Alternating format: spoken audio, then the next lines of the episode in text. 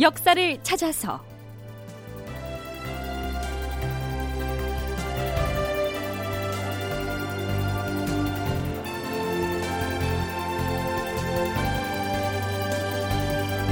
제 852편 사천의 군사로 3만 대군에 맞서다. 극본 이상락 연출 최홍준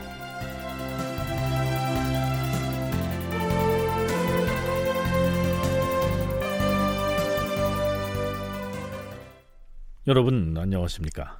역사를 찾아서의 김석환입니다. 선조 26년인 1593년 2월 12일 새벽 동틀 무렵의 행주산성 전라감사 권율이 지휘하는 4천여 명의 군사가 진을 치고 있었습니다. 망을 보러 나갔던 척후병이 급보를 전하지요.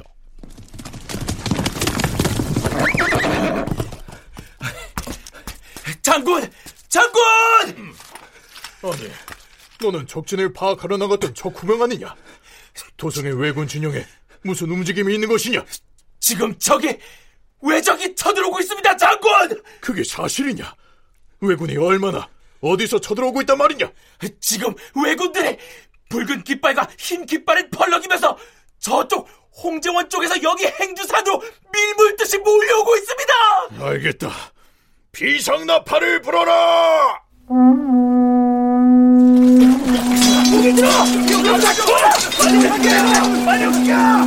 나는 장대에 올라가서 상황을 살피고 올 터이니 적군이 가까이 다가올 때까지 활이든 종통이든 절대로 먼저 쏘지 말고 기다리라. 장졸들은 모두 제 위치로 가서 방어 태세를 갖추어라. 장군! 모두 자기 위치로 이동하라!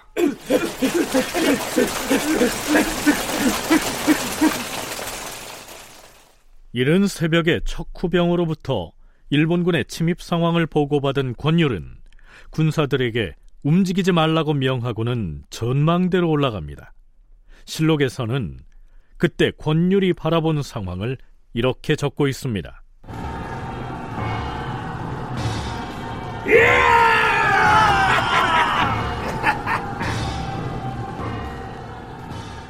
권율이 장대에 올라가서 바라보니 오리쯤 되는 언덕 위에 적의 무리가 가득하였다. 선봉에 나선 기병 100여 명이 점점 더 가까워지더니 이윽고 기병 만 명이 온들을 뒤덮으며 몰려와서는 일시의 성책을 포위하였다. 그들이 울려대는 징소리와 북소리가 지축을 올리자 성책 안에 있는 병사들이 두려움에 사로잡혔다. 기록마다 조금씩 차이가 있기는 하나 그때 행주산성에 있던 권율의 군사는 3,800에서 4천여 명인데 반해서 도성을 빠져나와 행주성을 포위한 일본군은 3만여 명에 이른다는 것이 정설입니다. 1월 록 등의 문헌에는 이때 왜군의 우두머리 평수가는 행주성에 우리 군사가 적은 것을 알고는 그 정도는 발끝으로 툭 차더라도 가볍게 거꾸로 들일 수 있다고 생각하고 일시에 몰려와서 성책을 둘러싼 것이다. 이렇게 적고 있는데요. 일본군 총사령관격인 평수가 즉 우키타 히데이에가 그만큼 조선군을 얕봤다는 의미로 그런 표현을 썼겠죠. 자, 이렇게 해서 4천여 명의 조선 군사는 일본의 3만 대군에게 포위된 채 행주성에 고립돼 버리죠.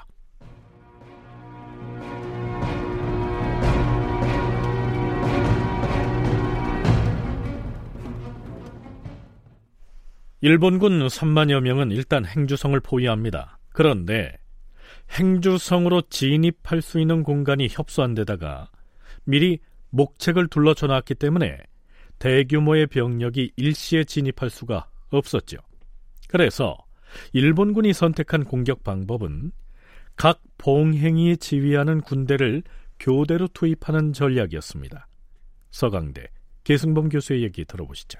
우키타라는 사람이 이끄는 부대고 그 밑에 뭐 이시다도 있고 뭐 구로다도 있고 여러 가지 있는데 이 사람들이 봉행이라는 직책을 지닌 사람인데 이 굉장히 높은 벼슬들입니다. 그러니까 그 쇼군, 쇼군의 측근에서 모시는 아주 최측근. 그러니까 일본 사무라이 시대, 그 전국 시대 일본으로 보면은 쇼군의 최측근이기 때문에 최고위 무관들이에요. 이 사람들이 지금 한양에 다 모여 있으니까 누가 누가 갈까 하다가 이 사람 우키타가 이끄는 부대가 나가는 거고 고니시 육기 나가만 해도 그 중에 한 부장으로 나가는 거예요. 그래서 이 사람들이 우키타가 이끄는 부대가 일곱 개, 일곱 개로 편성을 해가지고 쭉 나오는 것이죠. 그러니까 이들 작전은 뭐냐면은 일대부터 나가서 싸우고 일대가 지치면 바로 교, 교대에서 이진이 나가고 또 지치면 삼진이 나가고 해서 끝까지 간다. 일본 문헌인 음덕기에는 공격 부대를 다섯 개 부대로 편성했고 구종 제1지는 가토 미츠야스의 부대로 나와 있지만 다른 기록들에는 총 7개의 공격대로 편성했고 제1진으로 공격에 나선 부대의 장수가 소서행장, 즉 고니시 유키나가로 돼 있는 등 차이가 나기도 합니다. 자, 드디어 일본군 기마병 100여 명이 선봉에 나서서 공격을 감행합니다.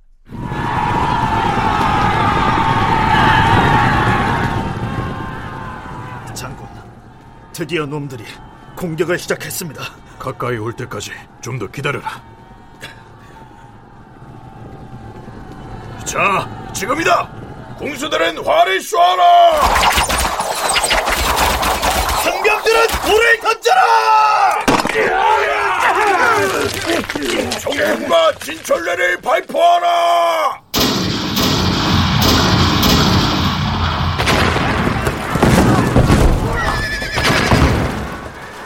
물러서지 마라!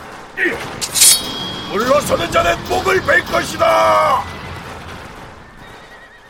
외적은 군사를 나누어 교대로 진격을 해왔으나 산성 안팎의 우리 군사는 모두 사력을 다해 싸웠다. 우리 군사가 점령한 지역은 높고 험준한 데다 뒤로는 강 쪽으로 절벽이 나 있어서 달아날 길이 없었으므로 모두 죽을 각오를 하고 싸웠다. 외적의 군사들은 아래쪽에서 올려다보고 공격하는 처지였기 때문에 탄환이 우리 병사들을 맞히지 못하였다. 거기에 반해서 권율이 이끄는 호남의 씩씩한 군사들은 모두 활을 잘 쏘아서 쏘는 대로 적중시켰다. 화살을 비 오듯이 퍼부을 때마다 적의 기세가 꺾여 물러나곤 하였다. 행주성의 뒤쪽이 강으로 떨어지는 절벽이었기 때문에 그야말로 배수의 진을 치고 죽기 살기로 싸울 수밖에 없었고요. 일본군이 활이나 조총을 쏘더라도 아래에서 올려다보고 발사해야 했죠. 그만큼 행주산성의 입지가 조선군에게 유리했기 때문에 소수 정예로서 일본군의 대군을 막아낼 수가 있었던 겁니다.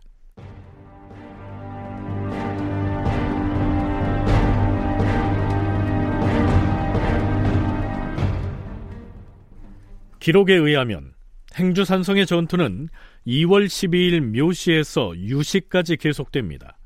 바꿔 말하면 아침 6시 경부터 저녁 6시 무렵까지 꼬박 12시간 동안 전투가 벌어졌다는 얘기죠. 드디어 일본군이 이 목책을 직접 돌파하려고 시도합니다. 장군! 왜적의 일부 군사들이 집단을 묶어가지고 몰려와서 목책 앞에다 쌓고 있습니다! 놈들은 필신 나무로 둘러쳐 놓은 성책을 불태우려는 수작이다! 장군, 그럴 줄 알고 제가 승군들을 시켜서 물을 길어다 불 끌 준비를 해놓으라 일렀습니다.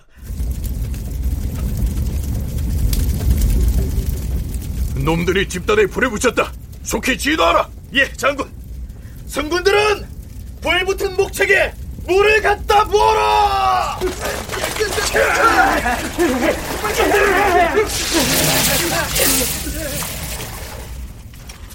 적군이 더 이상 목책으로 접근하지 못하도록 화를 쏴라! 장군! 남은 화살이 많지 않습니다!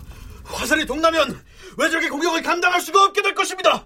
일단 궁수들에게 활쏘기를 멈추게 하십시오! 알겠다. 조방장은 외부에서 화살을 조달할 수 있는 계책을 알아보고 다른 장수들은 수차 속포를 발사하라! 예, 장군! 수차 석포를 발사하라! 학자들은 여기에서 말하고 있는 이 수차 석포가 일종의 연발 투석기였을 것이라고 추정합니다. 돌을 사람이 손으로 던지는 것보다는 자동 발사기를 이용해서 투석한다면 그 위력이 훨씬 강하겠지요. 이외에도 이 전투에서 화차라고 하는 무기가 동원된 것으로 기록에 나타납니다. 한국해양대 김강식 교수의 얘기 들어보시죠. 수차 석포라 해가지고 이게 돌멩이를 쏠 수 있는 그런 어떤 기구를 사용했습니다. 또, 또 하나는 변유중이 만든 화차, 이런 것도 동원을 했고요. 그 다음에, 어, 일본 군인들이 기마병이를 타고 오면 그 기마 말들이 그 쉽게 접근하지 못하도록 죄를 뿌릴 수 있는 보자기 이런 것도 많이 만들어 놨고요. 그 다음에 또 소, 소철, 그 가마소철 준비해가지고 물을 이용하려고 이렇게 했습니다.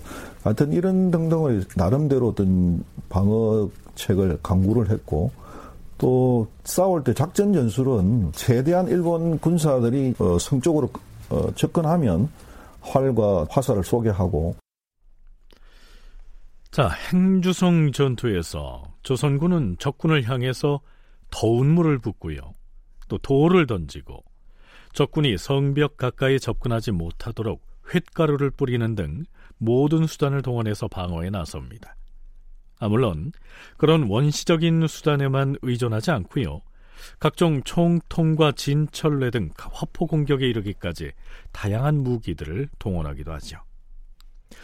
자, 앞에서 김강식 교수의 얘기 중에 변이 중이 만든 화차가 동원됐다라고 했습니다. 여기서 말하는 화차는 이런 무기죠. 전라도 장성 출신의 변희중이 제작한 화차는 철판으로 수레를 뒤집어 씌운 다음 사면을 빙 둘러가며 40개의 총구를 만들어 놓고 그 총구로 40발의 탄환을 연이어 발사할 수 있게 장치되었다. 그러니까 개인 화기인 승자 총통을 40개의 총구에 장치한 다음에 도화선을 연결하여 발포하는 방식이다. 화차의 심지에 불을 붙여라! 자, 이렇게 심지에 불이 붙어서 도화선을 타고 점차 타들어가기 시작하면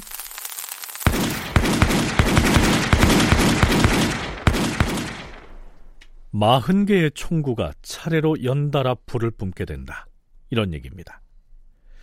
자, 그런데 변희중은 이 화차를 발명해서 실전에 활용하기까지 많은 시행착오를 겪게 됩니다.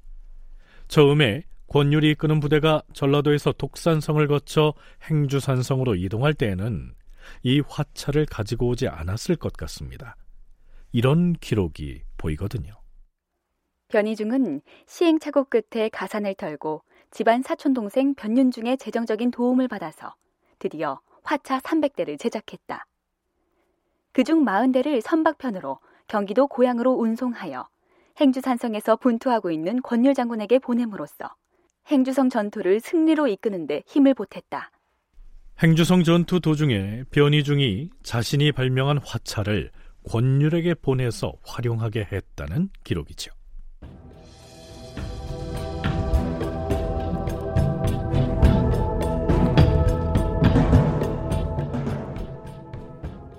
한편 전라도 관찰사 권율이 행주에서 외적을 맞아 싸우고 있을 무렵 고산 현감 신경희가 선조의 행제소에 나타납니다. 이 고산은 지금의 전라북도 완주에 소재한 고을이었지요. 참고로 지금의 행주 산성이 있는 그 산을 성산 이렇게 부르기도 했습니다. 그래. 행주성에 쳐들어온 외적의 숫자는 얼마나 되던가? 3만 가량은 되어 보였사옵니다. 음, 이른바 성산이라는 곳은 지형지세가 싸움터로서 합당한 곳인가? 한쪽 면은 강가이고 삼면 구릉으로 되어 있사옵니다. 그곳에 본래부터 성이 구축돼 있었는가? 아니옵니다, 전하. 전라 관찰사 권율이 산 위에 주둔지를 정하고 먼저 나무 목책을 설치한 다음에 급히 토속으로 성을 쌓았사옵니다. 쳐들어온 외적은 기병이던가 보병이던가? 기병과 보병이 서로 섞여 있었사옵니다. 열 하룻날에 정탐군을 보냈는데 무학지 쪽에서 정탐을 하다가 적을 만나 해를 당한 자가 8에서 9명이나 되었사옵니다. 그날 오후에 외적 두 개의 진이 먼저 성산에 나와 진을 쳤는데 한 진의 수요는 거의 5, 600명에 이르렀사옵니다. 이튿날 바라보니 도성에서 몰려나온 외적이 들판을 온통 뒤덮어 싸운데 그 숫자를 헤아릴 수가 없었사옵니다. 성 위에서는 몰려오는 적을 무엇으로 방어했는가? 창이나 칼로 찌르기도 하고 돌을 던지기도 하였으며 화살을 난사하기도 했는데 성 안에서 한때 적군이 이미 성 위에 올라왔다 이런 소문이 퍼지는 바람에 군졸들이 겁을 먹고 대우가 와해될 지경에 이르러 싸운데 그랬는데 권율이 빗발치는 화살과 공중을 날아다니는 돌멩이를 무릅쓰고 몸소 돌아다니면서 명령을 듣지 않는 자 몇 명을 본보기로 목을 베고 물러서지 말고 싸우기를 독려하자 적군이 진격해왔다 물러갔다 하기를 여덟에서 아홉 차례나 하였사옵니다. 어... 그래서 아직 진임로에 설치해둔 목책은 무사한가? 승병들까지 나서서 목숨을 아깝다 여기지 않고 지키고 있어온데 진퇴를 거듭하고 있어옵니다.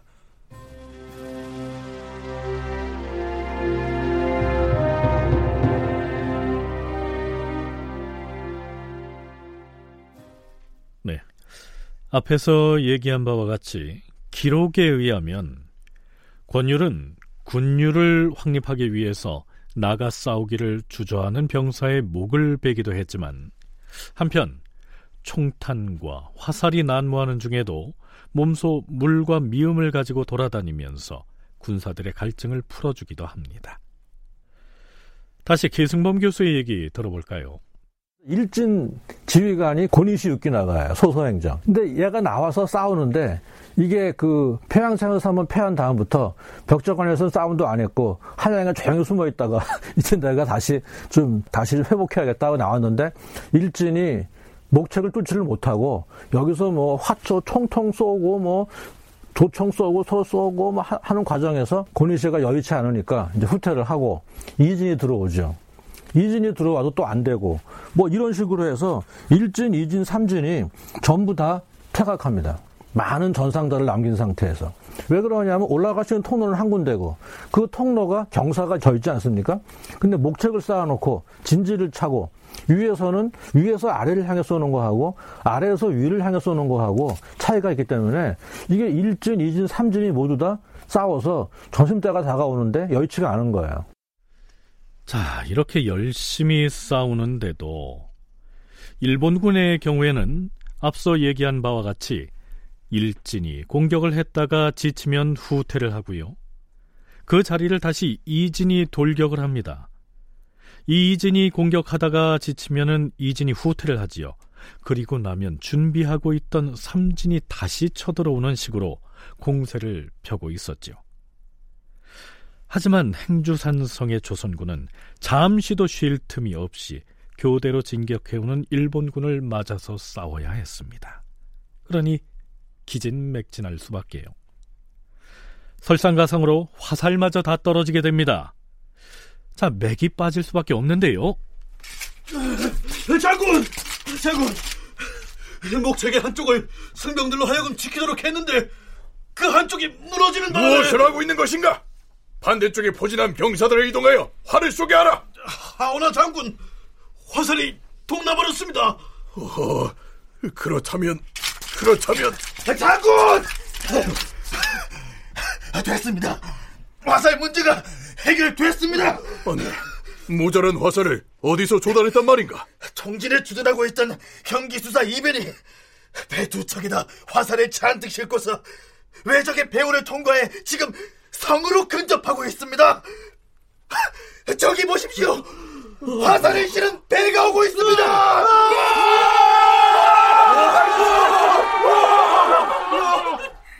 다큐멘터리 역사를 찾아서 다음 시간에 계속하겠습니다.